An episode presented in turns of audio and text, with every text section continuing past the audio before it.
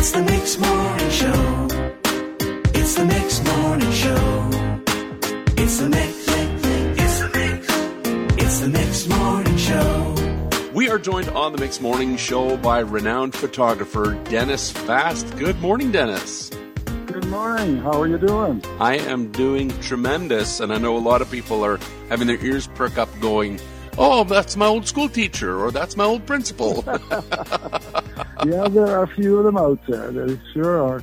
Uh, that's great. Hey, you know what? Yesterday, uh, I noticed a post on your Facebook page that something that happened 25 years ago yesterday that involved a hot air balloon. Tell us this Yeah, story. right. What what happened?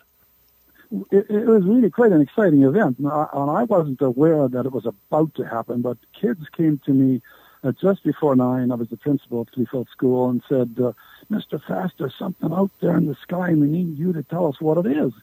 And so, of course, I'm going to go do that and go to the west side of the school. And way off in the distance was a speck. I don't know how the kids spotted it, to be honest. and I, and I said, well, it's probably a weather balloon. You know, hot air balloons don't fly in Manitoba in the winter. Little did I know. And uh, and then I went back because it was time to, you know, for the opening exercises and all that. And and uh, and then I thought, well, maybe I should check it a little closer. I went to get binoculars. I always have them in my car because I'm a bird watcher. And I went out and I thought, my goodness, that thing is way closer and there's a gondola under it. And I said, wow, this is different. So I went back in and uh, then Elvira Schomburg, one of uh, my EAs there, came to the office and said, I heard the kids talking about uh, a hot air balloon. And she said, I, or about a balloon. And I said, well, uh, she said she saw it on the news the night before that some Japanese guys were going to try and break the world record in Canada, and they had launched in in uh, Alberta, not not too far from Calgary, and um, and then I thought to myself, wow, if I can get a picture of that, I can show this to the kids and praise them for what they spotted, you know, make a big deal out of it for them. Sure. And uh, yeah, and so so I I thought, well, but I've got the trustees and the superintendents coming to my school at ten thirty today to tour the school, and this is nine ten. Like, what do I do, right? Well, I quickly drove home, grabbed my five hundred mil lens, which uh, you know I thought I would be getting this distant picture. And I get back to the school, and this balloon is sailing by the school, just south of the school, like already, and much lower. And I, and I so I grabbed a couple of shots, and then I, well, I chased it down the highway towards Grunthal, and I could not catch it. That's how fast the winds were up there. So I just pulled over the shoulder, checked through my binoculars in dismay, and watched it sort of all the way to Grunthal, I guess, almost. Hmm. And then as it dropped down, I said, wait a minute, it's going left. It's coming back. and as it had dropped lower, and the winds were from the south, I was amazed at how quickly it was blowing over the school heading south. And it started to come back. And so I drove the, a mile over to intercept it. And I got pictures of this balloon coming with oak trees in the foreground, and there's a balloon in there out of focus. I mean, you think, what is it doing in the bush? It's going to hit the trees. Oh, And then it came right over my head. Well, now here I've got a 500 mil lens, right? um, I could photograph their nostrils just about, but not the whole thing. so I drove the next mile over and raced ahead of it, and and just in time to see it coming over the trees and starting to land in the farmer's meadow.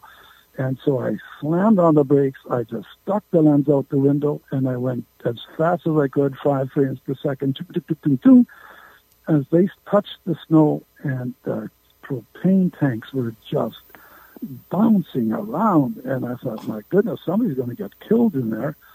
And and then the wind kept dragging the balloon.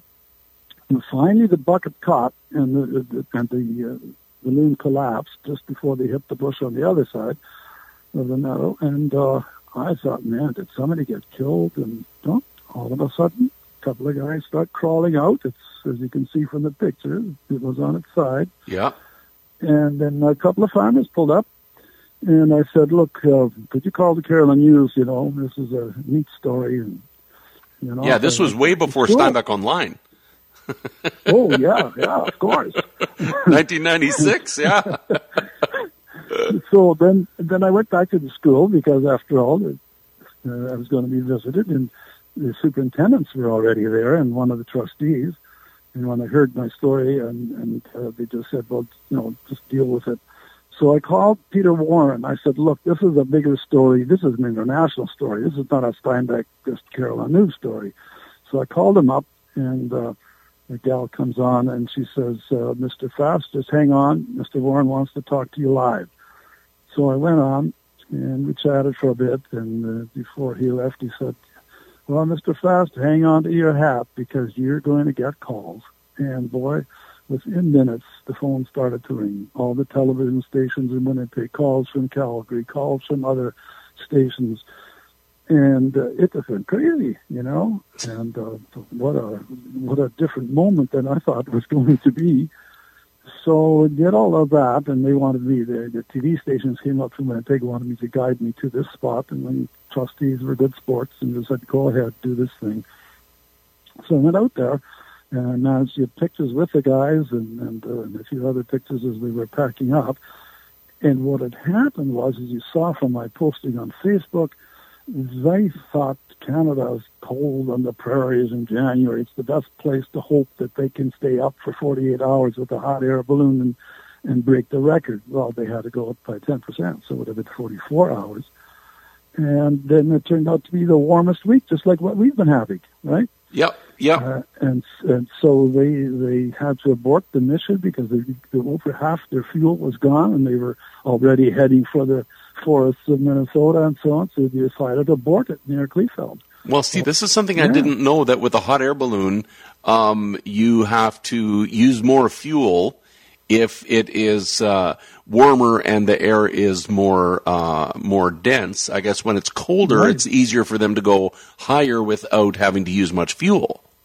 Yeah, with with uh, really cold air, then the hot air relative to that Sure. rises, and so so up they go, and so they had no choice but to come down, and and then um, uh, so then later Reuters called the news agency, right, and uh, they they offered me a hundred bucks to give them the rights to the to the story and the pictures, and I said okay. I sent them the pictures. And then that evening, I get a call from free, free press photographer, and he asked me how much they had paid me. I said a hundred bucks. Oh man, he said if you had called the Japanese Star, I think it was the top newspaper in Tokyo, they would have offered you a minimum of five grand U.S. Wow. And he, he said you can be guaranteed that that picture is in every paper in Japan tomorrow. And uh, not only that, as I found out, the ne- very next morning I get to school and a young and a student, senior high kid, comes running up, Candace Dewick, I think it was, and she she said, "My aunt just called from Ontario and says your picture is in their paper." Uh, this is this is before the internet, and things were moving pretty quickly then. yeah, no kidding. Wow. Yeah, so that so that was quite a shock. So, so you were saying that when, like, where where did it end up when you took the pictures? Was it between Kleefeld and Grunthal? No, it actually was almost, uh, I would say, about a mile south of Kleefeld and a mile east. It was very close to Kleefeld. Oh, so it was right close to Kleefeld. Okay, Oh, yeah, very right close. because it doubled yeah. back. Wow, Yeah. what a story! And Yeah. so uh, they didn't make their record. They didn't get over forty hours to break the world record, but uh, they did another attempt right the next year, didn't they? Yeah. See, they only reached 21 hours here. And then the next year, and I don't even forget, uh, I don't even forget how much they broke it by, but obviously they had to break it by 10% for Guinness. And, uh, and they did it the next year and came down in Saskatchewan where they had originally planned, you know. But I'm sure the first story made bigger news across our country. well, yeah, because I didn't even hear that till after the fact, is it, you know, when they did it the next year. yeah, Um, so it That's just amazing. didn't make the news here, you know. what a great story! And to think that's already a quarter century ago. That's isn't that amazing? Yeah, wow. And I'm, you know, it's hard to imagine that I got 25 years older in the process.